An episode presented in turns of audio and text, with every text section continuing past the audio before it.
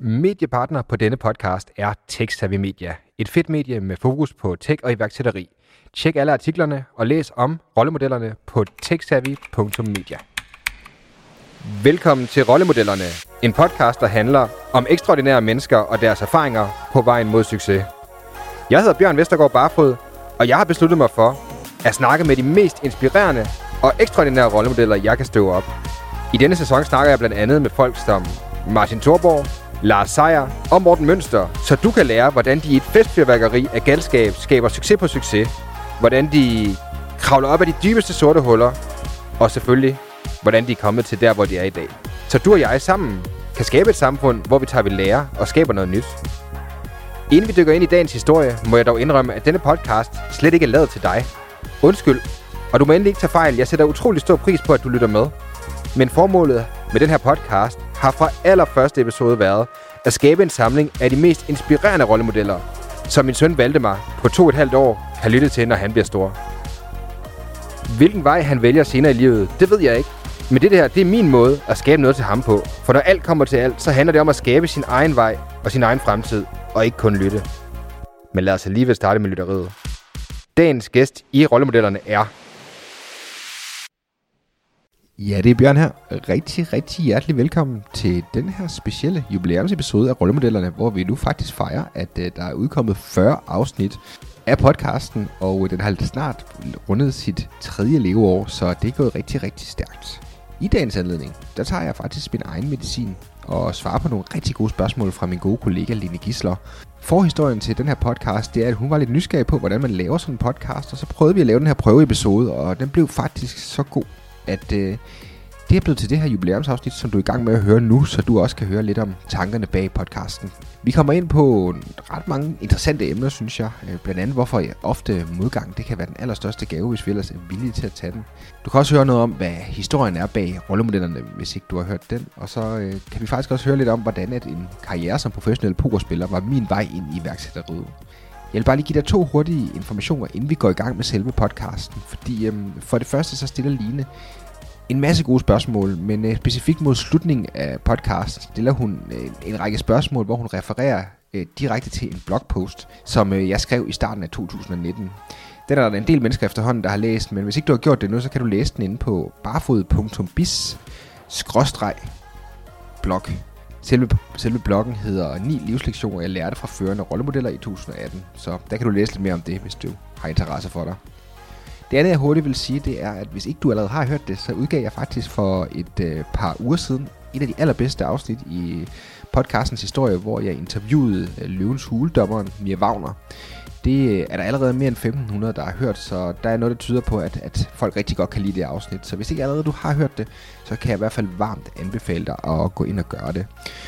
Så jeg vil ikke sige så meget andet end tak fordi du lytter med på rollemodellerne, og rigtig, rigtig god fornøjelse med podcasten, som i dagens anledning er med mig selv. Hej Bjørn. Hej Line. Tak, tak fordi du vil bruge tid sammen med mig, og tak fordi du vil lade dig interviewe.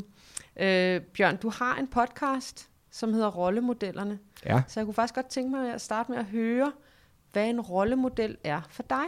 Ja, det er jo meget interessant spørgsmål, Line, og, og det, er, det er rart at få lov til at blive stillet det spørgsmål, fordi at, øh, jeg oplever faktisk ret ofte, at øh, der er folk, der kontakter mig og spørger sådan, er jeg rollemodel nok til at være med, eller at folk, faktisk nogle af dem, som jeg tidligere har, sådan, har interviewet, de har måske lige frem følt lidt, at det var et, et prædikat, det der rollemodel, som måske næsten var noget, som var altså for meget, hvis man kan sige det. Så for mig, er, at jeg tror egentlig rigtig meget på, at vi alle sammen i og for sig er rollemodeller på mange forskellige øh, niveauer det er klart, at jeg tror bare, at det, der rigtig meget er sket, det er, at ordet rollemodel kan godt komme til at blive meget blæst op, hvis man kan sige det, fordi at vi har den her glorificerede verden, hvor at øh, meget er sociale medier, og hvor meget er Instagram, og hvor meget er, man, man ser øh, nogle mennesker fra deres bedste sider, og så får mennesker et urealistisk forhold til, hvad en rollemodel reelt set er. For mig at se er en rollemodel en person, der har opnået nogle ting inden for et givet område, øh, så, som andre kan lære fra. Og på mange måder, der kan du lære lige så meget fra folk, der har fejlet rigtig meget. Øh, måske endda mere ofte, end dem, der har været meget succesfulde. Ofte tror jeg, at de to ting hænger sammen, at du er meget succesfuld, fordi du har fejlet meget. Så jeg synes, at rollemodeller for mig er egentlig de fleste mennesker vil kunne gå under prædikatet rollemodel, så kan man altid stille det ekstra spørgsmål. Hvad er du så rollemodel indenfor? Øh, det er klart, at, at nogle mennesker har nogle, gør nogle ting, der gør, at de opnår, opnår en ekstra livskvalitet, eller de opnår nogle ekstraordinære ting i deres liv på mange forskellige områder, øh, hvor at, at, at, at, at der er de måske endnu større rollemodeller end nogen andre, men jeg synes stadigvæk, at ordet rollemodel handler for mig mest om, at det er en person, der kan med sin gerning og med sine outcomes, kan lade sig, kan, kan inspirere andre, hvis man kan sige det. Ja. Jeg ved jo, at, at en, en stor kan man sige, motivation for dig for at lave din podcast, hmm. er, øh, at du gerne vil give noget videre til din søn. Ja. Så det er jo også nærliggende at spørge, hvordan vil du gerne være en rollemodel for din søn? Det er endnu et godt spørgsmål. jeg tror rigtig, rigtig meget på det der med, at og det er også noget af det, som jeg har fået verificeret gennem mange af de mennesker, jeg har været så heldig at få lov til at interviewe, at, at rollemodeller ofte øhm, kommer igennem de handlinger, du gør, og hvordan du ser andre mennesker gøre. Så det, jeg prøver at være en rollemodel for min søn, handler rigtig, rigtig meget om det liv, jeg prøver at leve. Øhm, så man kan sige, at jeg prøver egentlig at få det maksimale ud af mit liv med de prioriteter, jeg nogle gange har i det, og det er egentlig også det, som jeg synes er en interessant distinction, eller hvad man kan sige, jeg kan ikke huske det danske ord for det, men, men det der med, at når du snakker om, om rollemodeller, typisk og succes, folk har en tendens til det her med, når man tænker succes, så kan det ret hurtigt blive noget, der handler om økonomi, og handler om, om den type ting der. Og det er egentlig også, hvad man siger, folk har nogle forbehold over for det, og det forstår jeg sådan set også godt. For mig at se, både i forhold til rollemodeller som koncept, men i lige så høj grad i forhold til succes, der synes jeg, at man skal finde sine egne parametre, og så blive succesfuld på dem. Og det er det, jeg egentlig håber at gøre for min søn Valdemar, at jeg prøver at skabe et liv på, hvad kan man sige, min familie og mine egne betingelser, som øh, er det, som jeg definerer som lykke, og så prøver at vise ham, at der er en vej til det, og så prøver jeg selvfølgelig at åbne døren, en masse små døre for ham, gennem alle de interviews, jeg har, hvor at, at han forhåbentlig kan få noget succes på nogle områder. Nu snakker vi lidt om, om min kost, inden jeg gik på, mens vi lavede mikrofontest. Øhm, jeg har selv haft nogle enormt dårlige koststrategier, da jeg var yngre, så på den måde håber jeg også, ja, det betyder har også betydet, at jeg har været overvægtig. På den måde håber jeg også at kunne inspirere ham til, når han kan se, at jeg tager ned og for eksempel styrketræner, så kan han også se, at det er måske en meget god idé egentlig at gøre det her styrketræning, for så kommer, kommer far hjem, og så er han glad, og, og når far han er glad, så, så alt andet lige, så vil hans så, så bliver vi andre jo også glade, fordi vi bliver jo påvirket af de mennesker, vi omgås. Så man kan sige, det jeg rigtig, rigtig gerne vil være en rollemodel for ham, det er mest af alt ved at så inspirere ham til at leve et liv, som han kan få på sine egne præmisser, og forhåbentlig øh, give ham en forståelse af, at, at rammer det er noget, som han selv skaber, og barriere det er noget, som der kan overkommes. Det er i hvert fald det, jeg prøver at gøre i mit eget liv, og øh, det er også det, jeg håber, at han tager med derfra, hvis man kan sige det. Jeg har læst øhm, i en af dine øh, blogs, at øhm, jeg har ikke, du har ikke skrevet så meget om din morfar, men du nævner din morfar øhm, i sådan en øh, kontekst af, at øh, han solgte grøntsager. Mm. Kan du fortælle historien om din morfar, og hvad han har betydet for dig? ja. ja, det kan jeg godt jeg har altid undret mig over, hvorfor jeg egentlig, hvor den der iværksætterivej kom, for jeg har egentlig altid, det har altid ligget i mig, øh, lige siden at, at jeg var relativt lille. Og jeg har aldrig rigtig kunne forstå, hvorfor, fordi at jeg har virkelig, mine forældre har været virkelig, virkelig traditionelle lønmodtagere på mange måder. Altså, øh, min mor har haft det samme job i over 40 år, og min far, han havde det samme job i over 20 år, øh, samme, i hvert fald samme profession i et par forskellige selskaber, men der er ikke nogen af dem, der på den måde er øh, iværksætterdrevet, hvis man kan sige det. Så jeg har egentlig undret mig over, hvor den kom fra. Det var egentlig først for et par år siden, hvor jeg satte mig ned og reflekterede lidt over, hvordan det egentlig kunne være, at jeg øh, fik den der hvad man sige, inspiration. Og der kom jeg frem til, at jeg faktisk tror, det har noget at gøre med, at, at min morfar, han, da jeg var lille, jeg boede ikke tæt på min morfar, så jeg var, det, jeg var, det var altid lidt en tur, når vi skulle derop. Men når vi endelig var derop, så ofte så oplevede jeg, at øh, min morfar, han, man kan sige, han var iværksætter, øh, han havde virkelig iværksætter DNA, han, han, han havde faktisk en række forskellige småforretninger, hvis man kan sige det. Det var ikke sådan, han lavede den store fabrik eller noget, men han har ejet hotel, og han har været grønthandler, og har egentlig også været udsmider på den måde, så, altså, så han har egentlig, man sige, han har egentlig taget en række forskellige jobs, og det passede altid med, at når han skulle op og sælge frugt og grønt op på øh, Aalborgs øh, grønttorv, så der kom jeg med nogle gange derop, og der kan jeg bare huske, hvordan at jeg oplevede det her med, at de havde hele det her samspil med deres konkollegaer, hvis man kan sige det, som også stod og havde deres boder, og bagefter så hyggede de sig, så gik de ind og fik en øl, og jeg tror, jeg gik ind og fik en sodavand, øh, du ved, og der var bare sådan helt noget meget socialt i det her med, at selvom de alle sammen var selvstændige, så havde de noget sammen.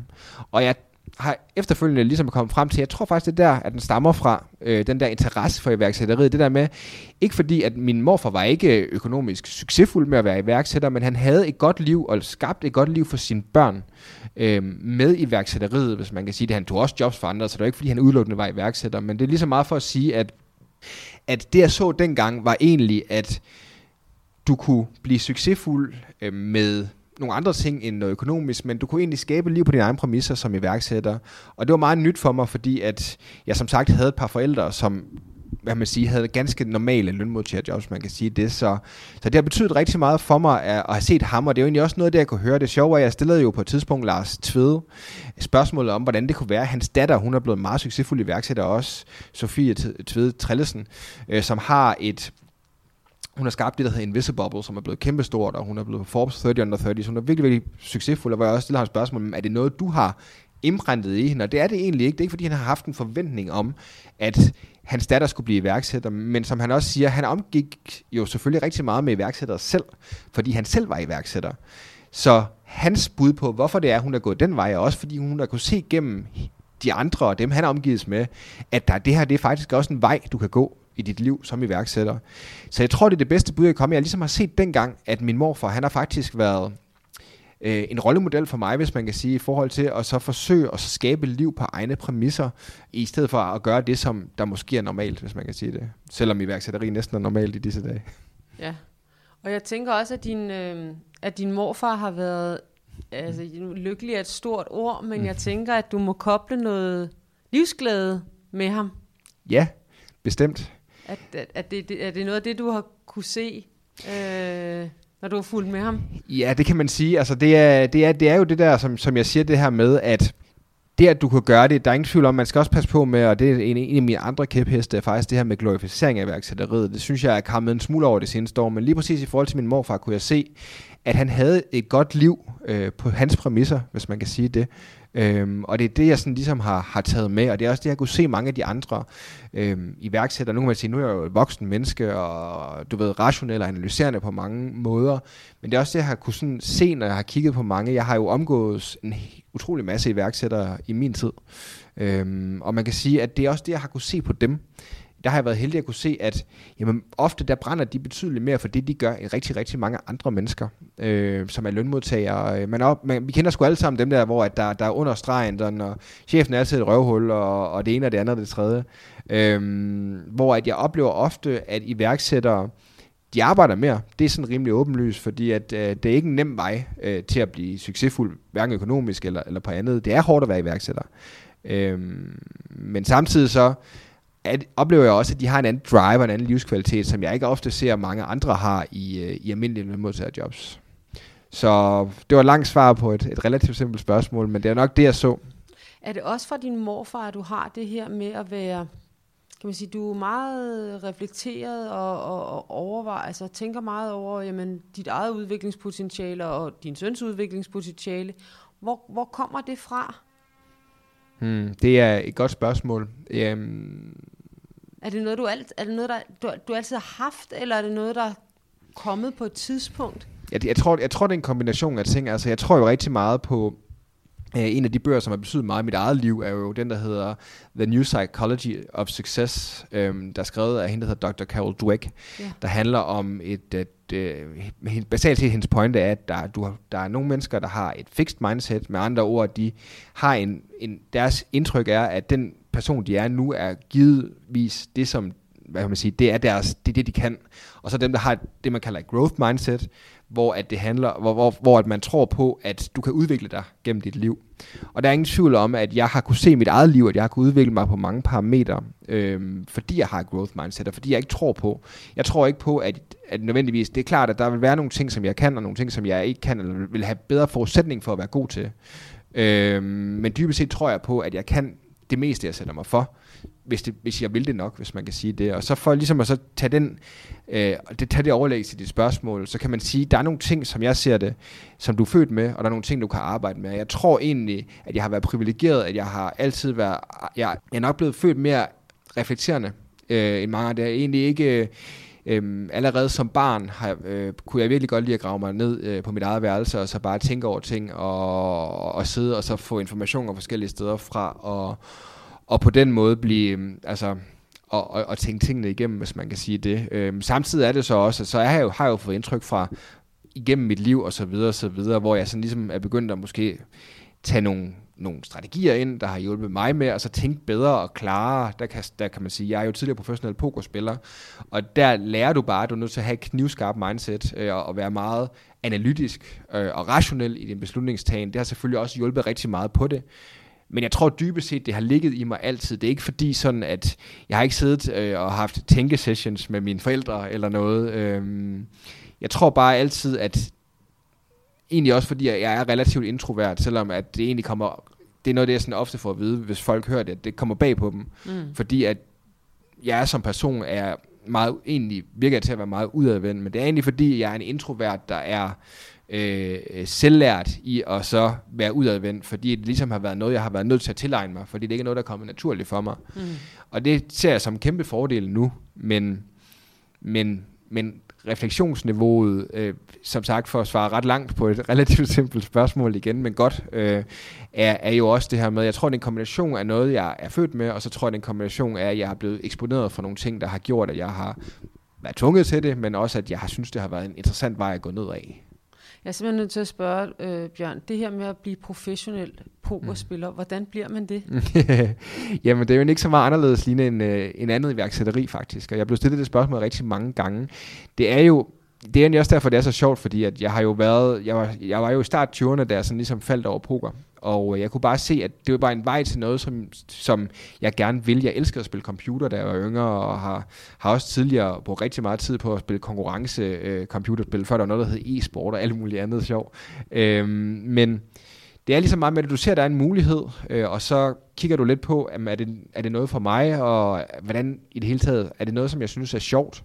Og jeg synes bare, jeg kunne bare mærke, at jeg synes, det var vanvittigt sjovt, og så kaste mig ud i det her sådan meget rationelle spil, øh, som det burde være på mange områder, og så, hvad kan man sige, så, så ser du ligesom, at du har et, et potentiale, så, så tester du dig selv af for at se, om du har et potentiale, og jeg var faktisk ikke til at starte med, det fik jeg også at vide af mange af dem, jeg sådan startede med at spille. Det startede jo med, at vi var nogle gutter, der spillede øh, sammen, og du ved, og så lige pludselig kunne godt se, men så kunne man også spille på nettet, og så øh, åbner det jo en helt ny mulighed, ikke? Altså, fordi hvor du skulle sidde 8-9 øh, drenge sådan fredag aften og drikke lidt øl og spille mod hinanden, så kunne du lige pludselig spille en turnering, hvor der måske var 5.000 mennesker med, ikke? Altså, mens du sad derhjemme, ikke?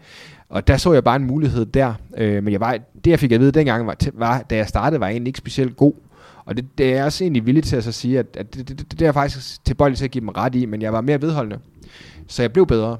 Øh, og så på et eller andet tidspunkt kunne jeg godt se, at nu var jeg faktisk ved at være så god, at nu gik det bedre øh, og bedre, og jeg kunne se, at tallene var grønne, og måned for måned fik jeg større overskud, og så til sidst, så var du nødt til at tage det der spring, og så sige, så er det jo det, du gør. Og det passede jo så ganske godt med, ej det gjorde det faktisk ikke, det er lidt en fortalelse, fordi at det burde have passet godt med, at jeg var ved at være færdig med min bachelor på det tidspunkt, øhm, fra, fra Syddansk Universitet i Kolding.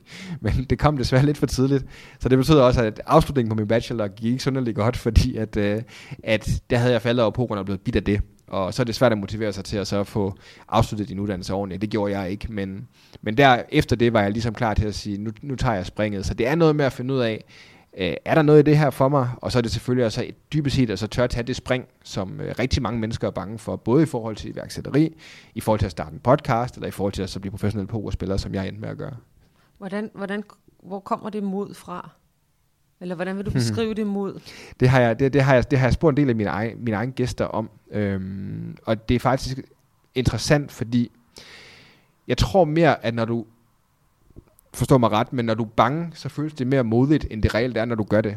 Øhm, ret ofte, det jeg ligesom kan se, dem jeg har, både i mit eget liv, men også i dem, jeg har interviewet, det er egentlig ikke så meget mod, men det er egentlig bare at gå den vej øh, og tage det første skridt. Du ved, fordi det er det der med, og man skal også bare huske på, der kan jeg faktisk meget godt lide Jeff Bezos, øh, der har startet Amazon, har en meget interessant mindset omkring det her. Man skal også bare huske på, at det er i hvert fald meget, det er en model, jeg bruger meget i mit eget liv, øh, hvor jeg sådan, det der med, at jeg tror, vi mennesker har en tendens til at gøre mange øh, beslutninger mere komplekse, end de reelt set er, øh, og mere definitive. Hvor man kan sige det der med, jeg var i start 20'erne, da jeg fik min, øh, eller ja, 23-24 tror jeg, da jeg blev færdig med min bachelor. Var det modigt? Det synes jeg faktisk ikke, det var. Øh, fordi at man kan sige, at jeg var et sted i mit liv, hvor at jeg kunne gå den her vej ud, og hvis det ikke gik, så kunne jeg gå tilbage igen. Mm. Altså, det var jo det, jeg endte med at gøre. Jeg endte jo med at være professionel pokerspiller i omkring tre år, og så sprang jeg jo tilbage i en normal livsbane, hvilket gør, at jeg sidder og har et normalt job nu, hvis man kan sige det i citationstegn. Øhm, så det handler egentlig ikke så meget om mod, men det handler om at være objektiv omkring, hvor, hvad man offrer for det, og man er villig til at ofre det, der skal til for det, øhm, og finde en måde, hvorpå man kan teste af i et miljø, hvor at det ikke nødvendigvis er hvad kan man sige, hvor det ikke nødvendigvis er noget, som du skal gøre for resten af dit liv. Det er ikke sådan, at du får et valg, du får 100.000 vis af valg igennem dit liv. Det er egentlig bare et spørgsmål om at så øh, finde en god plan at gøre det. Øhm, og det er egentlig meget det, som jeg kan se mange af de mennesker, som jeg har snakket med, også har sagt, jamen det er det her med, jamen det her, det var egentlig bare noget, jeg gjorde, og så, så måtte det ligesom briste eller bære, hvis man kan sige det. Så det er egentlig, det er egentlig ikke mod, men det handler om at turde tage det første skridt, som, som med så meget andet, som at starte en podcast for eksempel. Du skriver øh, på, din, øh, på dit website, det her med, at man, man, øh, man bør gå benhårdt efter personlig lykke og succes. Kan du sætte nogle ord på, hvad, hvad er, du har været lidt inde på, hvad succes er, men, men personlig lykke lige nu her, mm. hvad er lykke for dig, og er det noget, der har ændret sig? Mm. Ja, det var jo et par relativt store spørgsmål for en gang, så, så lad mig starte med at så sige, hvad lykke er. Det er jo det fede ved lykke, er jo så subjektivt. Det er nøjagtigt ligesom med succes. Øh, så man kan sige, at det jeg tror, at man som menneske, det jeg i hvert fald har kunne erfare i mit eget liv, har været, at mange mennesker sætter sig ikke ned helt klart og definerer, hvad lykke er for dem, og succes for den sags skyld. Så fordi det er sådan nogle subjektive ord, så køber man ind i nogle labels, som andre har sat på succes. Fordi så skal jeg være rig. Øh, hvorfor skal du være rig? Jamen det er jo fordi, så kan jeg købe en stor bil. Stor bil. Jamen, hvorfor vil du købe en stor bil? At du ved, så jeg tror igen, for at vende lidt tilbage til den snak, som vi egentlig startede lidt ud med, med at sige, jamen mange øh, ligestiller penge med succes, hvis man kan sige det, og lykke for den sags skyld. Det har helt klart ændret sig. Øh, for mig personligt, der hvor jeg er lige nu, er lykke egentlig, og altså jeg synes egentlig, det er ret simpelt. Jeg kan huske, jeg hørte det på et... Jeg har jo været arbejdet i kursus- og foredragsbranchen før, så jeg har været heldig at være til rigtig, rigtig mange dygtige foredragsholdere og meget inspirerende mennesker. Det var egentlig også en del af det øh, growth mindset. Det er jo også kommet fra så se nogle mennesker, som øh, kan dele nogle ting, som kan være med til at inspirere dig. Jeg har været heldig, at jeg har badet i inspiration, siden jeg var starten af 20'erne øh, med poker og alle de ting der. Øh, så man kan sige, at i forhold til det her med, hvad, hvad lykke er, så er det bedste råd, jeg blev givet, det er det der med, hvad er det egentlig, sådan, folk spørger sådan, hvad er meningen med livet? For det er også noget af det, jeg har reflekteret meget over. Hvad er meningen med livet? Hvad er meningen med det hele? Ikke? Altså, jeg tror seriøst, der er nogle øh, Silicon Valley tech-agtige typer, der tror, vi lever sådan i et stort øh, Matrix-agtigt. Øh, det sådan, når jeg hører nogle af de her podcast så lyder det lidt til, at det faktisk er reelt noget, de tror på. Det er ret vildt. Øhm, det eneste, jeg ligesom har sagt til mig selv, og det råd, der blev givet dengang, og som jeg egentlig også meget gerne vil give videre, altså, lykke det er, at du gør noget, der altså, gør dig glad det er egentlig ikke så meget sværere end det, men det glemmer vi nogle gange som mennesker, tror jeg. Jeg tror lidt, at du får som menneske puttet dig ind i nogle kasser, og så sidder du lidt derinde i kasserne og sådan, og jeg tror, det er ret ofte det, folk fortryder, det er, at de ikke tør gå efter den lø- det, der gør dem lykkelige, basalt set. Jeg tror rigtig mange mennesker har et, øhm, har en drøm, de går rundt med i maven et eller andet sted, øh, og den er uforløst, fordi at de ikke kan se sig ud af det, at de ikke tør. Øh, og det er det, som jeg håber, min podcast kan være med til at gøre. Det er også at få flere folk til at tage springet og blive god efter og blive mere lykkelige, uanset hvad det er for dem. Hvis lykke, hvis lykke er at blive, blive hjemmegående med sine børn, så synes jeg, det er nøjagtigt lige så gyldig lykke, øh, som det, det er at så gå efter at blive CEO, eller blive den nye Jesper Buch og lave verdens største startup succes. Øh, men jeg tror bare ikke, der er særlig mange, der sætter sig ned og tænker over det. Mm. Hvad det egentlig er for dem og hvordan de skal komme derhen lige så meget. Og det er i hvert fald noget af det, jeg har kunne se i mit eget liv, øh, at, at, at og egentlig også noget, jeg har hørt mange succesfulde mennesker sige, som jeg egentlig også synes er ret interessant, og som jeg egentlig også gerne vil give med videre. Det er det der med, mange folk siger det der med, du har en vision og en fornemmelse af, hvordan tingene er, når du har opnået det, der er. Altså, jeg kan jo huske, jeg gik jo også, da jeg startede podcasten på et tidspunkt, så er jeg også sådan sagt lidt, nej, det kunne være meget fedt, hvis børsen, de synes, at min podcast var fed, for eksempel.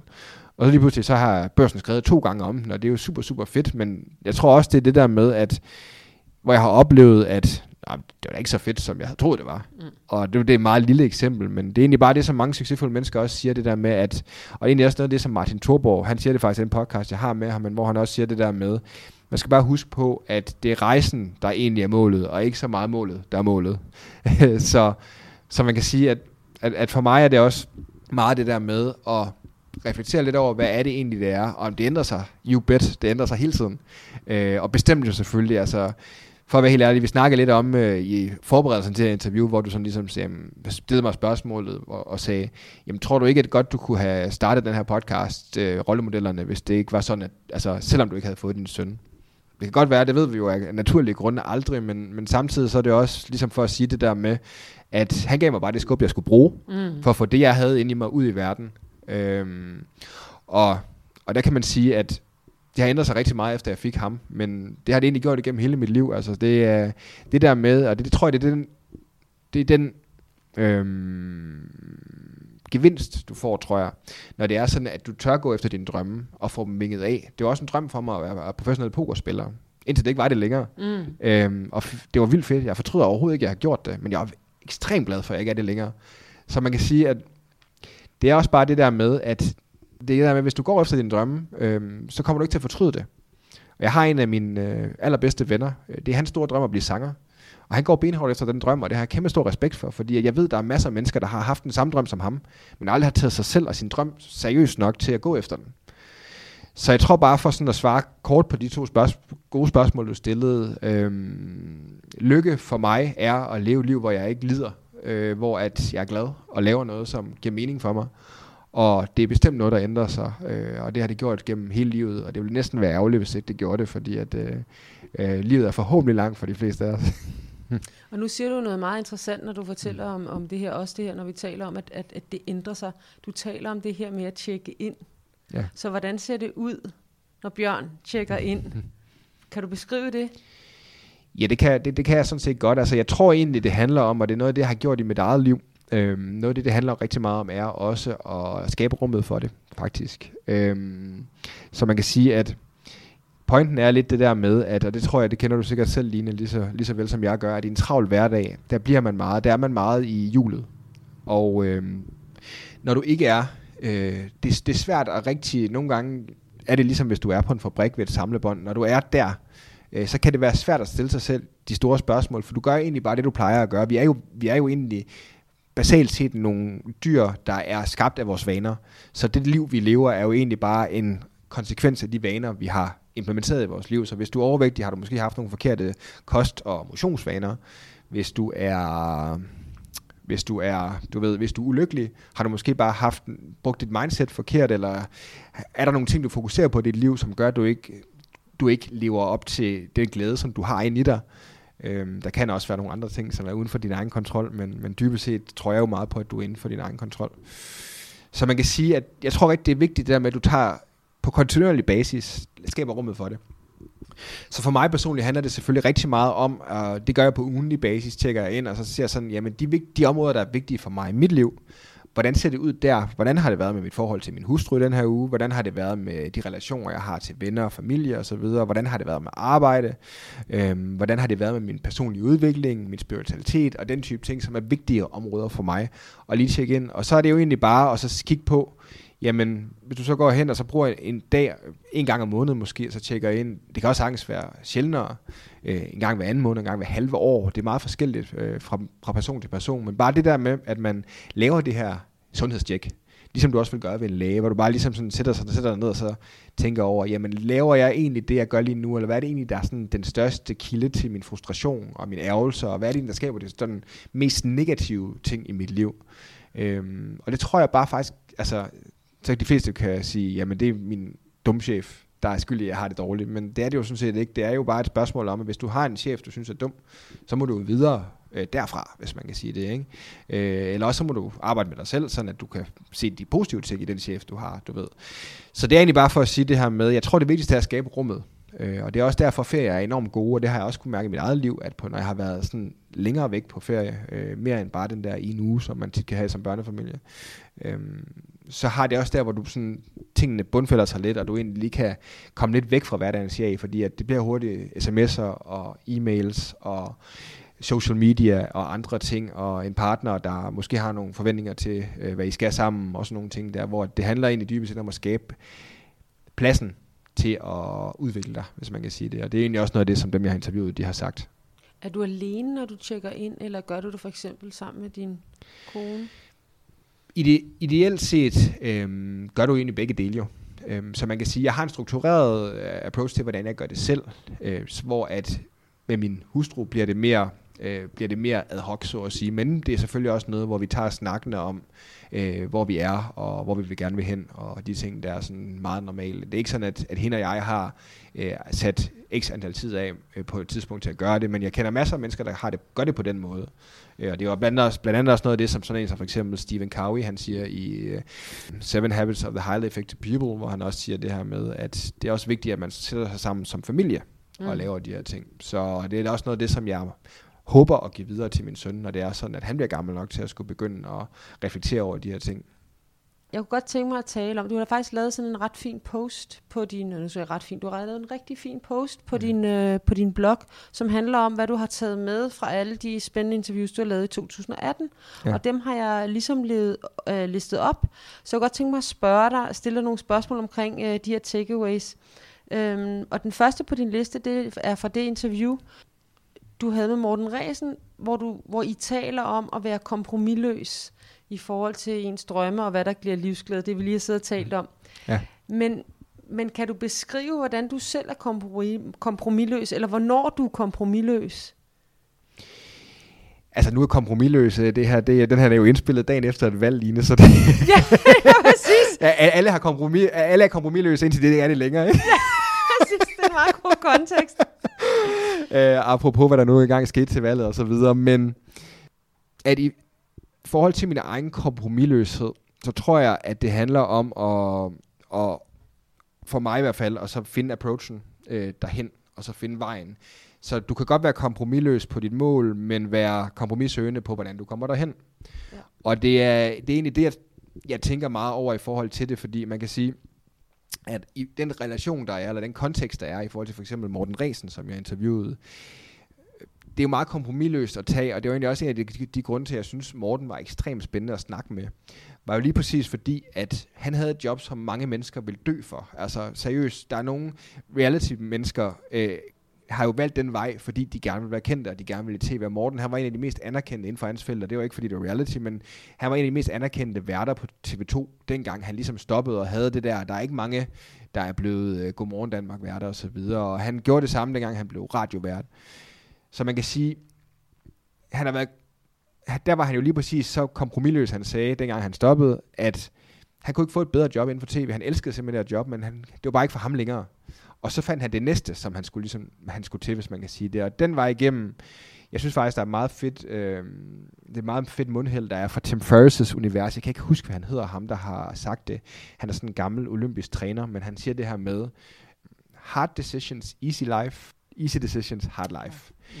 Og det er også det der med, jeg tror meget, det handler om det der med, at du i dit eget liv øh, går på kompromis over for lange perioder. Øh, det handler om det der med, at på et eller andet tidspunkt bliver det det nye normal. Det kan godt være, at du starter ud med, at du måske træner. Lad os bare sige, at du, du, har, du starter med at træne fire gange i ugen. Så lige pludselig tænker du, ah, nu kan jeg ikke, og nu, oh, det går ikke. Så nu er det nede på tre gange og sådan noget.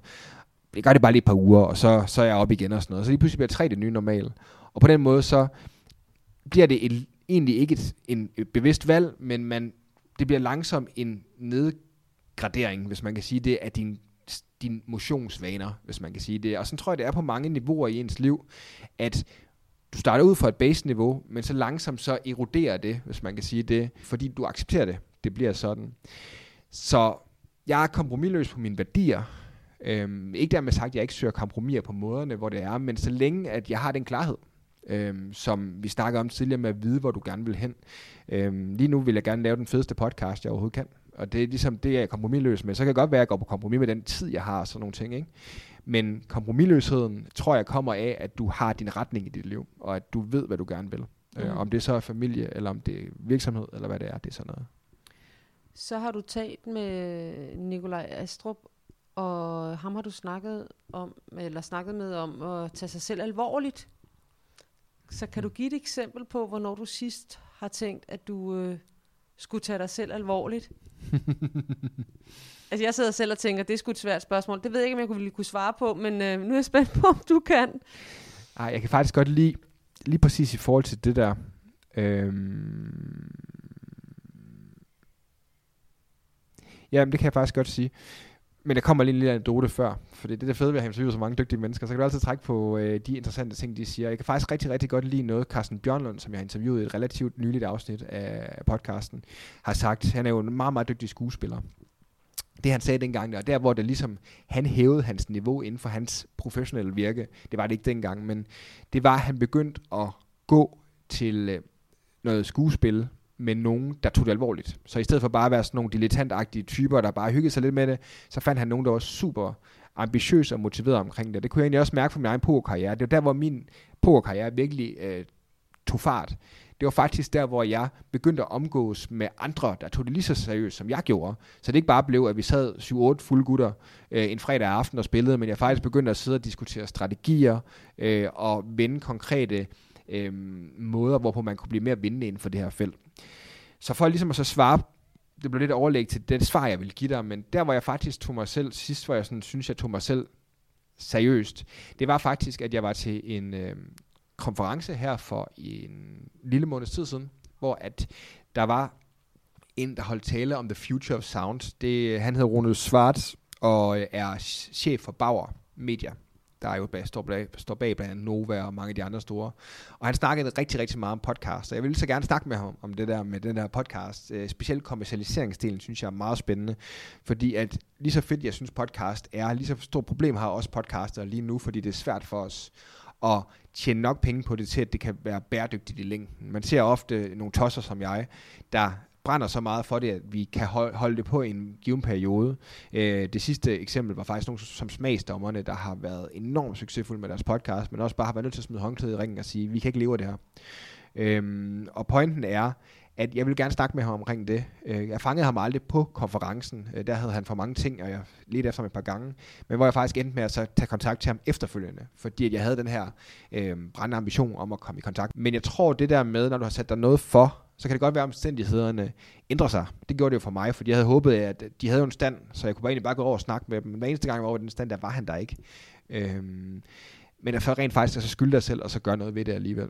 Så det vil jeg sige, det er nok der, hvor jeg sådan sidst tog mig selv seriøst, hvis man ja. kan sige det. Ja, det er et rigtig godt svar, og rigtig interessant. Det er rigtig interessant pointe, det der med, øh, det er jo lidt det samme som at sige det højt. Mm. Altså det der med, hvis du gerne vil noget, så find nogen, der også vil det, og så, øh, så får man måske det rygstød, der skal til for så at, at tage springet, som du talte om tidligere. Jeg er lidt i tvivl om, hvordan jeg skal udtale hans navn. Øh, Hardib, Hardeb? Uh, uh, Hardib Janal. Ja. Janal, ja. Han taler om, eller med ham har du talt om at konfrontere frygt. Ja. Hvornår har du sidst øh, haft behov for at være modig? Men jeg tror egentlig altid, det er egentlig meget sjovt. Jeg snakkede øh, med Michel Hvid om det her øh, med mod, øh, fordi at det, du gør ting, der skubber dig mest ud fra din komfortzone, kan faktisk godt være et eksempel på, at du ikke er modig. Det ved godt, det lyder lidt counterintuitive, men lad mig prøve at forklare. Så det er bare fordi, at for mange, noget af det, en af de første, det første, jeg altid vil sige, når folk spørger, hvornår jeg sådan har været mest modig. Det var dengang, jeg sprang et bungee jump ned i New Zealand fra 140 meter. Der var jeg sindssygt bange. Helt vildt bange. Øhm, men samtidig så vidste jeg også bare, at det var noget, jeg måtte gøre. Øh, fordi at det, var, det var der, den var der. Og det gjorde jeg, og det var jeg rigtig stolt af. Men det er meget sådan en meget konkret måde, og så sige sådan, der har været modig på. Men pointen er det der med, når du forsøger at ændre noget i dit liv, som du er utilfreds med, så kan man godt betragte det som værende modig. Lad os, lad os sige, du øh, skifter arbejde, eller at du øh, forlader en partner, eller der kan være mange forskellige sådan livsdefinerende øh, ting, du kan gøre. Og det er modigt. Men faktisk er det på mange måder, det er jo egentlig også det, der var Michelle Hvids pointe dengang. Måske er det faktisk mere modigt bare at så lade stå til. Fordi der, altså, det er jo det der med, når du gør noget, hvor du tager kontrollen over tingene, øhm, det er jo egentlig også fordi, du er bange for, hvad konsekvensen af det bliver. Lige så vel som det der med, at hvis alternativet for eksempel til at så skifte arbejde, det er, at du er på et arbejdsplads, hvor du egentlig mistrives, så er det jo modigt, fordi du kan få nogle konsekvenser, der kan være meget, meget langsigtet negative for dig, fordi du mister den livskvalitet og de ting, der kan være ved det, og du kan, der er masser af eksempler på folk, der er gået helt ned i, i forkerte stillinger osv. Så, videre. så, så jeg vil sige, at i forhold til mod, der tror jeg bare, det er det der med at anskueliggøre det igen, fordi at det er modigt, det der med at gøre nogle ting, som skubber dig ud for din komfortzone, men det er faktisk også modigt, det at så ikke gøre noget, øh, og gøre noget, ikke at gøre noget ved noget, som du egentlig ikke er tilfreds med. Mm. Men problemet er bare det der med, ved den her del, der hedder ikke at gøre noget ved den del, du ikke er tilfreds med, der er det måske ikke et bevidst valg. Så det blev et lidt langt svar på det, men altså, jeg, jeg synes egentlig, man bør søge, det, det, det er jo det fede ved komfortzonen, når du skubber den, så kommer der nye ting, du bliver bange for. Altså, ja. det er jo egentlig derfor, at jeg tror rigtig meget på den her personlige udvikling. Jeg tror rigtig meget på, at vi gennem livet skal prøve at gøre de ting, der gør os mest bange, mest bange og mest øh, redselslagende, fordi det oftest er det, vi har behov for øh, i vores liv. Jeg, kender, jeg har hørt et citat, der hedder, A comfort zone is a nice place, but nothing ever happens there. ja. Og det er jo på en eller anden måde også lidt det, du taler om. Ja. Øhm, jeg springer videre. Øh, du har også talt med, øh, med Mads Fagerhold, og vi har lidt været inde på det. Der er, der er I talt om børn og næste generation og, og perspektivet i det, man laver. Øh, så har du på en eller anden måde, øh, er du meget bevidst om, nu laver du podcasten, men er du meget bevidst om, hvad der er vigtigst for dig at give videre til din søn? Det er jo noget, man som forældre, mange forældre tænker rigtig meget over. Hvad er det for nogle grundlæggende ting, vi gerne vil give videre til vores børn? Ja. Ja, det er det. Ja nej. Altså ja, det er det. I den forstand, at som jeg også, som egentlig også snakkede om tidligere i interviewet, jeg prøver hele tiden at så være en rollemodel for ham. Med den person, jeg er i mit liv, og den person, jeg er over for andre. Øh, og prøver at, at gøre tingene, som om de var en universal lov, så og, og prøve at ikke få så påført ham for nogle, nogle, nogle, nogle dårlige af de øh, begrænsede overbevisninger, som jeg kunne rende rundt med, lige så vel som jeg måske også er blevet påvirket af mine egne forældres begrænsede overbevisninger. Vi har jo alle sammen, mange af os har jo nogle begrænsede overbevisninger, der styrer vores liv, hvis man kan sige det. Så det er meget bevidst om at prøve at være den bedst mulige person, som sagt, for ham, og prøve at gøre ham hvad man siger, give ham så meget kærlighed, at han ikke er bange for det, fordi jeg tror dybest set på, at hvis du som forælder skaber rammerne, øh, og tør at indpode i dit barn, øh, at uanset hvad, skal de nok kunne klare den, og de har selv ressourcerne til at klare den, fordi det har de fleste af os faktisk, til at klare det meste, der bliver kastet vores vej. Det er jeg meget bevidst om i forhold til ham. Og øhm, man kan så sige, at nej, fordi at jeg er også bevidst omkring, at jeg kan ikke styre, hvad vej han går i hans liv. Og det skal jeg heller ikke. Det er hans, så man kan sige, det jeg har gjort med min podcast, har været egentlig ligesom at så lave en stor værktøjskasse til ham, som han kan kigge ned i. Øh, og lige så vel som vi ved, at der kan ligge en hammer, der kan ligge i en værktøjskasse i overvis, uden at blive brugt, Øhm, så er jeg også bevidst om, at det er ikke sikkert, at det er alt, han kan tage med. Det er ikke sikkert, at er så meget, han kan tage med. Det er ikke engang sikkert, at man gider at høre til podcast i en tid. Det kan jeg jo ikke rigtig være. Det er jeg ikke herover. Jeg kan kun prøve at gøre det så godt, jeg kan øh, i mit liv, og der, hvor jeg er lige nu. Øhm, igen det der, vi kommer tilbage med, med at så gøre det bedste med det, du nu har engang har foran dig. Øh, og det tror jeg, det er meget, meget vigtigt. Så, så bare for at sige, jeg er meget bevidst omkring, at mine værdier i forhold til ham, og så prøver at så inspirere ham. Øh, men jeg kan ikke styre, hvad vej han går i hans liv. Det, øh, desværre nogle gange, kan man sige, men øhm, også heldigvis, fordi at, øh, det er hans liv og ikke mit. Du har snakket med Michelle Hvid, som du var inde på, øhm, og du har snakket med hende om mange ting, men du har også snakket med hende om det her med modgang og styrke hvornår har du sidst oplevet noget modgang, eller, eller kan du give eksempler på modgang, du har oplevet, som du ser på nu og tænker, at det har styrket dig? Ja, det, det, det, det er sådan lidt et kedeligt svar, fordi det er alt, vil jeg faktisk sige. Ja, for mig at se, og det er også øhm, en af de rigtig gode bøger, som jeg plejer at anbefale folk. Øhm, jeg har faktisk decideret anbefalet den til blandt andet Jacob Jung, som jeg også har interviewet i min podcast, øhm, af den, der hedder The Obstacle is the Way, der er skrevet en gut, der hedder Ryan Holiday, en sindssygt god bog. Han skriver virkelig, virkelig godt, og på en meget konkret plan. Det er meget interessant. Øh, for mig at se, og det er en mindset-ting, øh, og nogle gange er det sværere øh, at implementere sit eget liv, end det, det anerkender jeg. Men det, jeg bare har erfaret fra mit eget liv, er altid, at der ligger så store gaver i modgang, at man, det kan være svært at se nogle gange, og nogle gange er, er modgang så stor, at der kan gaverne virkelig væk, selvom de er langt væk, men hvis de først kommer, Øh, og hvis man først overvinder den modgang, og det gør man heldigvis for det meste, øh, så er det også det værd. Øh, det bedste eksempel, konkret jeg kan sige, det nemmeste, og også i forhold til det generelle tema, vi nu har, har snakket rundt om i forhold til podcasten, er jo min søn. Altså, jeg fik jo at vide, at jeg aldrig ville blive far til mit eget barn. Det vil mange jo tage som, som meget stor modgang, og det var da ikke sjovt at få at vide i øjeblikket. Men samtidig så kiggede min hustru og jeg også på hinanden, og så sagde, ja, det kan sgu godt være, at vi ikke gør det, men så må vi gøre, hvad vi kan. Og det lykkedes, du ved. Så, så på den måde kunne man jo godt have set det som modgang, men det gør jo også bare nu, at han har to forældre, der elsker ham så højt, at det er svært at, at næsten forstå. Ikke? Så øh, du ved, på den måde ser jeg modgang som værende en gave, hvis du er villig til at, at så tage den gave, der ligger i det. Mm. Øhm, men det er ikke altid nemt. Øhm, så det er sådan en meget konkret måde, hvor at modgangen ligesom, for mig personligt i hvert fald, har, har vist sig ikke at være modgang, men faktisk har været noget godt. Og øh, det tror jeg, vi alle sammen kan relatere til til den plan. Ja, rigtig fint svar. Øhm, du har interviewet Jonathan øh, Løv, og han taler meget om, at man skal passe på sig selv. Man skal ikke tro, at man skal kunne alt. Så jeg kunne godt tænke mig at høre, Bjørn, hvordan passer du på dig selv? Oh, det var et du godt er spørgsmål. meget ambitiøs og gør rigtig mange ting. Ja, så hvordan passer du på dig selv?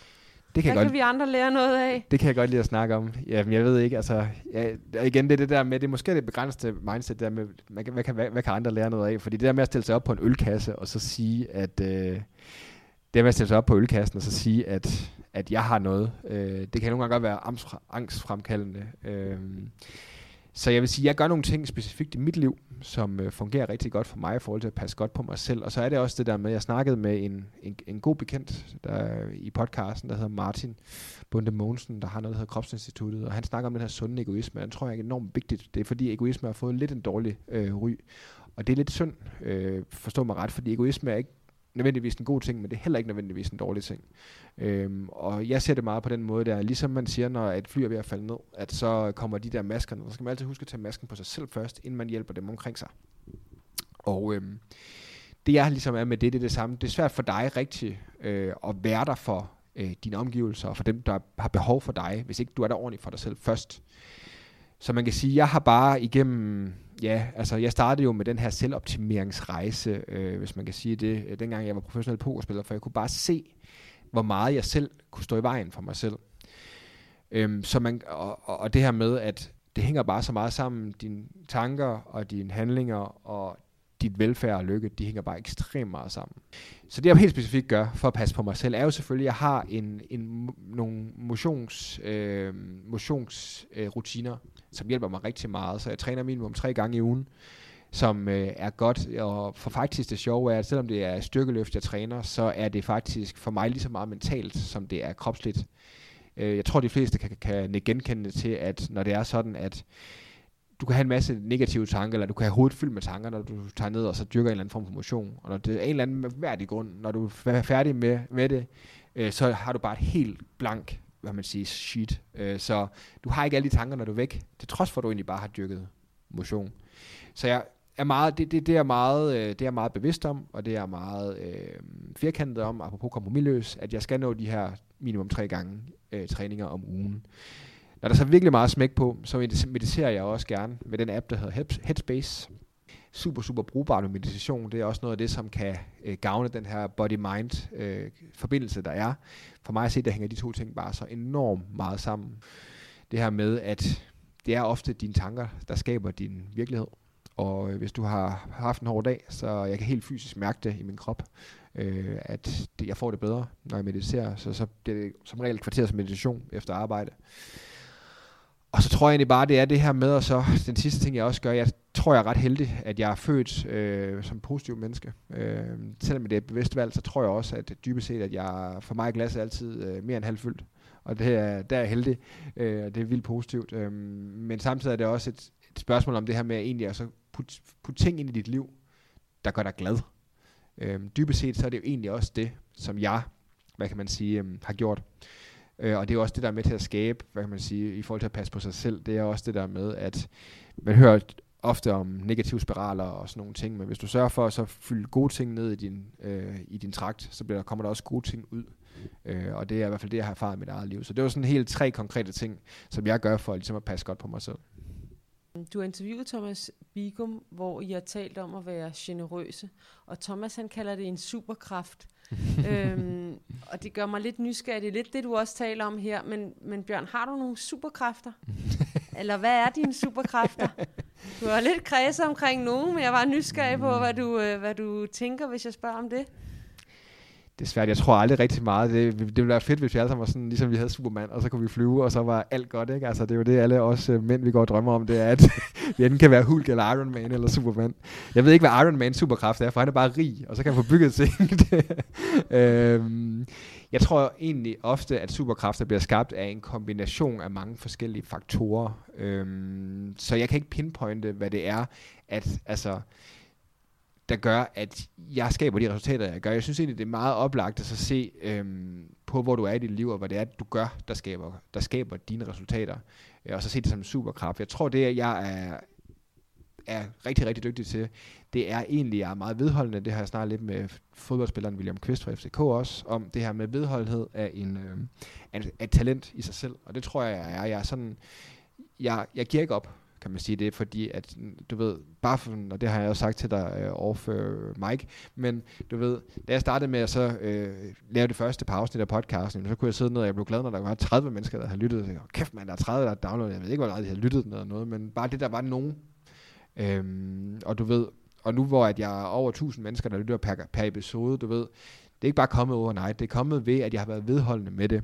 Så tror jeg, at det der sådan også er mine andre superkræfter, er egentlig også min, jeg tror faktisk, at vedholdenhed er min største kraft. Og så tror jeg også det her med, at at kunne se på, hvorfor nogle mennesker øh, jeg kan trække på øh, i mit liv, for at hjælpe mig den vej, jeg gerne vil. Øhm, jeg tror egentlig også, det er en superkraft, det der med at kende folk og vide, hvordan du kan hjælpe folk, og hvordan folk kan hjælpe dig.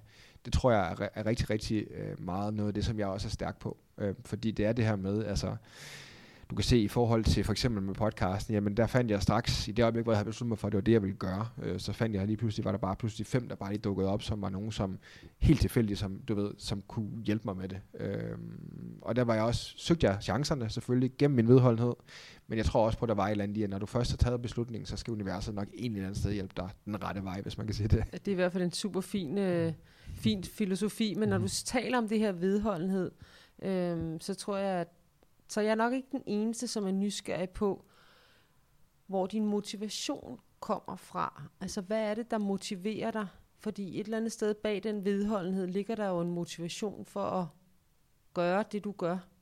Så hvad motiverer dig? Ja, men det, Eller hvordan motiverer du dig? Det, det er et meget godt spørgsmål, men det er også et meget bredt spørgsmål, og meget svært at svare på, for jeg tror altid, der er forskellige ting, der motiverer dig til forskellige steder i dit liv, hvis man kan sige det. Altså for mig at se problemet ved motivation er ret ofte, at den kan forsvinde. Øh, jeg tror meget, meget mere på, det er meget i forhold til også øh, målsætning og så videre, og så videre. Men hvis du tager hvis du tager motivation som sig selv, synes jeg, det er lidt overvurderet nogle gange, og det kan jeg godt sige, fordi jeg har været i kurs- og konferencebranchen, hvor man lever af at sælge motivation, men jeg tror alle sammen, vi har prøvet at sidde på, øh, i hvert fald hvis du har været bare inden for nogle konferencer og noget, og egentlig kommet hjem og været super motiveret for at gøre noget, og så går der to, tre uger, og så er motivationen væk. Og hvad gør du så? Øhm, og det er også det, motivation er flygtig, øh, men det er, din, det er dit formål og din og dine processer eller strategier egentlig ikke så, eller rutiner og vaner. Så hvis du sørger for at være bevidst om at vælge de ting i dit liv, der gavner dig på den lange bane, som jeg snakker om tidligere, hvis du bevidst vælger, at du vil have en øh, kost- og motionsstrategi for noget, så kommer det også til, at det langsigtede outcome kommer til at slå motivation hver gang, for det, det man ser det ret ofte faktisk, når folk de taber sig ret markant, øh, gennemgår, hvad kan man sige, slankekur, så får de en eller anden form for motivation, måske har de følt sig overvægt, der kan være nogle andre ting, der sker i deres liv, så gør de nogle ting, der gør, at de bliver, ændrer de deres strategi med det, de spiser, måske deres motion, og så får de nogle resultater. Og når det så ligesom er sket, så forsvinder det igen. Og så ser man faktisk ret tit, folk falder ned i et hul og går tilbage til deres gamle comeback, så at sige. Og det er et udtryk for, at de har været ramt af motivation en periode, men de har ikke haft det overordnede purpose bagved. Så man kan sige, det blev ret langt svar for at svare, og så sige, at jeg har forskellige motivation blandt forskellige ting, jeg laver i mit liv. Det er klart, at for eksempel podcasten, som er det mest konkrete eksempel, man kan tage lige nu, og også en af grundene til, at vi sidder og snakker her, øh, er det jo selvfølgelig den her meget, meget brændende motivation for at lave noget til min søn, som han kan bruge i hans liv. Og det gør jo også, at jeg bruger urealistisk lang tid på det, eller ikke urealistisk, men irrationelt lang tid på det, fordi at det er det outcome, jeg forventer at få af det. det altså, så længe han har noget, så er jeg egentlig tilfreds, og han får noget givet videre, så er jeg egentlig glad og tilfreds. Øhm, så alt det andet, der sker ud om det, det er egentlig bonus, hvis man kan sige det. Og det er det, jeg tror, det det der med, at man skal passe på med at se motivation som sådan en øh, ting, der bare ender det hele, fordi at det er det ikke. Øh, det handler meget, meget mere om at være, træffe nogle bevidste valg, og så være vedholdende nok med at stå ved dem. Er du typen, der sætter dig selv nytårsforsæt? Ikke så meget faktisk. Øh, jeg har jeg har foretaget et par markante livsstilsændringer i mit, i mit liv øh, på baggrund af nytårsforsæt faktisk, men jeg tror ikke rigtig på dem som sådan. Øh, jeg stoppede med at ryge på en, en periode, jeg havde røget lidt. Øh, det gjorde jeg via et nytårsforsæt. Og øh, faktisk også, selve styrketræningsting var faktisk også et nytårsforsæt, jeg startede med. Jeg ville i gang med at styrketræne, og så er jeg egentlig bare blevet ved. Men jeg synes, det er, jeg synes man skal holde sig fra nytårsforsæt, fordi at det er lige præcis et helt konkret eksempel på, at du har ikke rigtig motivationen til det, dybest set. Du er sådan lidt, der bliver sådan en underlig arbitrær grænse, og så siger nu er det 1. januar, nu skal der ske noget nyt. Det er, sådan, det er meget naturligt ting. Jeg forstår godt det der med nyt år, nye ting. Men dybest set, hvis ikke du har motivationen til at skabe øh, den forandring i dit liv, så kommer det ikke til at ske. Og det er også derfor over 90% af alle nyhedsforsæt, jeg tror måske det er over 95 faktisk, de bliver aldrig sådan noget. Øh, det er det der med, at det handler om, man kan sige for mig, grund til at jeg stoppede med at ryge dengang, øh, det var mm. faktisk fordi, at mit why var bare, at der kunne jeg bare begynde at mærke, at min krop, den havde ikke godt af det. Du ved. Så mit why var stærk nok. Så, det så, set, det kunne jeg lige så godt have gjort den 1. maj, som jeg kunne gjort den første. Nu blev det lige den 1. januar. Men pointen er, at hvis ikke du har en meget, meget stærk grund til det, og du ikke laver en meget øh, strategisk plan for, hvordan du skal komme derhen, så lykkes det ikke. God pointe. Øh, Bjørn, tiden flyver afsted. Øh, jeg sidder her og ser på uret, og jeg har stadigvæk øh, tonsvis af spørgsmål, så nu sidder jeg og prøver at sortere lidt her, øh, så vi også kan runde af. Men du var lige inde på her, det her med, din, at du søger inspiration hos, hos andre, og du faktisk er god, når du vil et eller andet til at finde ud af, hvem kan, hvem kan så hjælpe mig. Øh, så hvem er du taknemmelig for har været en del? Kan du, er der nogen, du sådan tænker på nu, når du ser tilbage med alt det, du har lavet, som du er særlig taknemmelig for har været en del af dit liv og kunne hjælpe dig? Hmm. Der er mange. Det er lidt, øh, nu så jeg jo lige, øh, apropos vi snakkede valg tidligere, øh, og øh, som, øh, som den kære Anders Samuelsen, der lige hoppede af som Liberal Alliance leder, sagde, øh, at listen var uendelig lang. Øh, jeg kan jo mærke, at taknemmelighed er noget af det, som, når jeg interviewer folk om det, er noget af det, der betyder mest, og det betyder det selvfølgelig også for mig. Det bliver også altid svært det der med at sådan, og, og, så, og så pege folk ud på den måde, fordi basalt set, at den vigtigste, de vigtigste relationer i dit liv er jo også dem, du er mest taknemmelig for.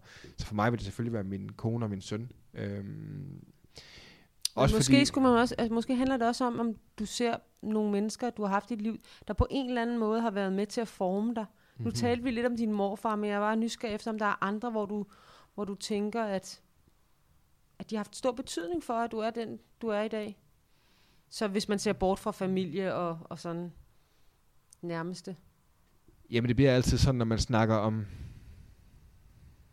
når man snakker om den type ting, så kan det ofte gå hen og blive noget professionelt, når du tager, mm. når du, når du tager din familie og den type ting væk. Men det sjove er, hmm, apropos snakke om rollemodeller, som vi egentlig startede med at snakke om, der findes også negative rollemodeller. Og det på en eller anden måde tager du jo altid en masse steder fra. Øhm, tager du nogle ting fra nogle forskellige mennesker. Jeg har haft i, i mit liv haft en del forskellige chefer, hvor at der er nogen, jeg har lært noget fra, øh, og nogen, jeg har lært noget fra ved at se, hvad jeg i hvert fald ikke skulle gøre. Ja. Øhm, og der er bare ikke... Når jeg tænker over det sådan i en professionel kontekst, så kan jeg ikke komme i tanke om, hvem det sådan lige skulle være, for de har lært rigtig meget fra rigtig mange forskellige. Men der er bare ikke sådan en, hvor jeg sådan lige popper ind og så siger, øh, du ved, hvis man fjerner familien og dem som, og min mor og alt det der, øh, så kan jeg bare ikke lige sådan komme på altså, jo, det, det er faktisk løgn.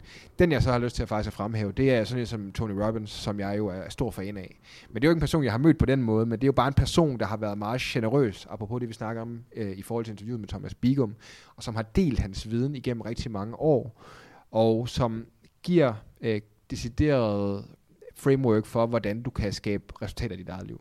Ja. Og øh, ham vil jeg sige, ham er jeg taknemmelig for. Jeg ved, det der er en million andre mennesker, der også er, så jeg får nok ikke mulighed for at sige det til ham, men, øh, men det er nok det tætteste, jeg kommer højere på det. Ja. Jeg kunne egentlig godt tænke mig, at vi, øh, at vi lidt slutter, hvor vi startede, for vi startede jo egentlig med, at du, øh, du har en podcast, mm. og, og den er super inspirerende. Øhm, da vi talte off mic, som du kaldte det, øhm, der, der mindes du, der kom du til at tænke på nogle, øh, nogle gode stunder i, øh, i forbindelse med dine interviews.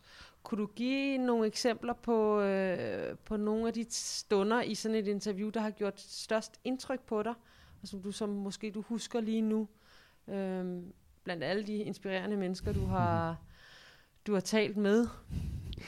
Ja, jeg, jeg, kunne, jeg, jeg kunne næsten ikke lave andet. Kan vi lave en podcast om alene, tror jeg. Øhm, det er altid svært at så single det ud på den måde, fordi at det, der skaber en god stund i et interview som det her, er jo, hvor at, som vi nok også har snakket lidt om på et tidspunkt, det her med, at, at det er en kombination af forskellige ting, og det er egentlig ikke bare, det er momentet, hvis man kan sige det. Øh, og det er jo det, det, er det, jeg er jo mega meget i flow, når jeg interviewer, og det er jo også det, der virkelig gør det fedt, det er, at som du selv erfarer nu også for første gang, at, at tiden flyver afsted øh, på den gode måde. Så man kan sige, at, at der har været rigtig, rigtig mange mindeværdige øjeblikke for mig i det, og næsten hver eneste interview kommer der sådan et øjeblik, hvor at man kan, hvor du kan mærke, at, at, at du kommer igennem til øh, gæsten, og at et, de spejler sig selv i, kan spejle sig selv i de spørgsmål, du stiller, men også, at de kan at du kommer til at snakke om noget, der betyder noget for dem. Vi havde sådan et øjeblik, dengang jeg snakkede om min søn, øh, og den svære tid, jeg gik igennem for at få ham. Dem, jeg sådan først kommer til at huske på, er klart øh, faktisk, det er igen i forlængelse af børn, så var det faktisk det interview, jeg havde med Jakob Jønk, hvor vi sidder og snakker om, hvor meget han må gå igennem for at få den succes, som han har fået. En historie, som ikke er blevet fortalt før på den måde, og det, det, det var, det, det kan du ikke få med som lytter. Det kan godt være, du kan fange lidt af det som lytter, men at være i det øjeblik var helt unik for mig, fordi det var første gang, hvor jeg kunne mærke, at i podcastens historie, at, at der havde, det var virkelig, der kom virkelig til at snakke om noget, der betød rigtig, rigtig meget for gæsten, og altså, hvor at det også var noget, som han ikke var blevet stillet det spørgsmål før på den måde, og hele setup'et. Så det var du, du, er næst, du, er nødt til at de, du er nødt til at dele det, eller så vil der være nogen måske, der hører det her, som tænker, hvad er det, Jakob Jøng fortalte i den podcast? Men det, jeg stillede spørg- det, det, det spørgsmål, som jeg stillede Jakob Jøng dengang, var jo det her med, at han blev kendt i en bred offentlighed, fordi han solgte to virksomheder, han havde ejerandel i samme dag. Øh, det ene det var Endomondo, løbeappen, og det andet var MyFitnessPal, som var en kalorietæller-app, solgte han det samme dag til den amerikanske sportstøjsvirksomhed, der hedder Under Armour, for et øh, meget, meget højt beløb. Og det blev så fanget op, at han havde ejendel i begge to, og han formodentlig var blevet det, man vil kalde økonomisk uafhængig. Og det var den historie, der blev vist. Øhm, det, der ikke var blevet vist i historien, og som han fortalte om, var egentlig, hvor hårdt det havde været at arbejde. Han var egentlig blevet smidt ud af den virksomhed, som han havde været med til at starte, øh, Endomondo, og var kommet flyttet til USA for at være med i My Fitness Pal. Og den store, store kamp, han gik igennem der, og hvor meget det betød netop fordi, at han selv var øh, far til hans første barn, og de ventede sig barn nummer to, og hvor det egentlig stod et sted, hvor at de var meget i tvivl om, at de overhovedet kunne få tingene til at mødes, altså enderne til at mødes. Øh, de var ikke well off på det tidspunkt. Og det var det, det var ligesom i det øjeblik, hvor du kunne mærke den kamp, han havde været igennem, øh, hvor det ikke bare handlede om, om han var blevet rig på XYZ, men faktisk, at han havde kæmpet meget, meget hårdt for det. Det er sådan det, jeg har lyst til at single ud, men jeg synes også, at det gør mange af mine andre interviews uret, og lige præcis vælge det. Mm. Øh, det, her, det var fordi, det var meget vigtigt øjeblik for mig personligt, men jeg synes, hvis man lytter efter, så vil der altid i de fleste af dem vil der være nogle øh, øjeblikke, som, hvor du vil kunne mærke, at, at gæsten brænder mere igennem øh, end andre. Jeg synes, det er et rigtig fint sted at, at stoppe, Bjørn. Det har været super spændende at, at tale med dig.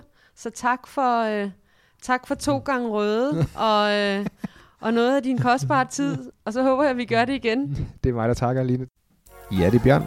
Endnu en gang, tak fordi du lyttede med. Du kan huske at abonnere på selve podcasten på din podcast service, så får du altid besked om, der er nye afsnit. Og øh, på den måde så har du også mulighed for at følge med i den her podcast. Det her det var faktisk det næst sidste afsnit i øh, anden sæson af Rollemodellerne, og vi slutter virkelig af med et brag, fordi at øh, i sæsonens aller, aller sidste afsnit, der kommer løvens huldommeren Jakob Risgaard ind i et virkelig godt afsnit af rollemodellerne. Så den kommer om sikkert en måneds tid, og vil som sagt være sæsonafslutningen. Så indtil da, have det rigtig, rigtig godt.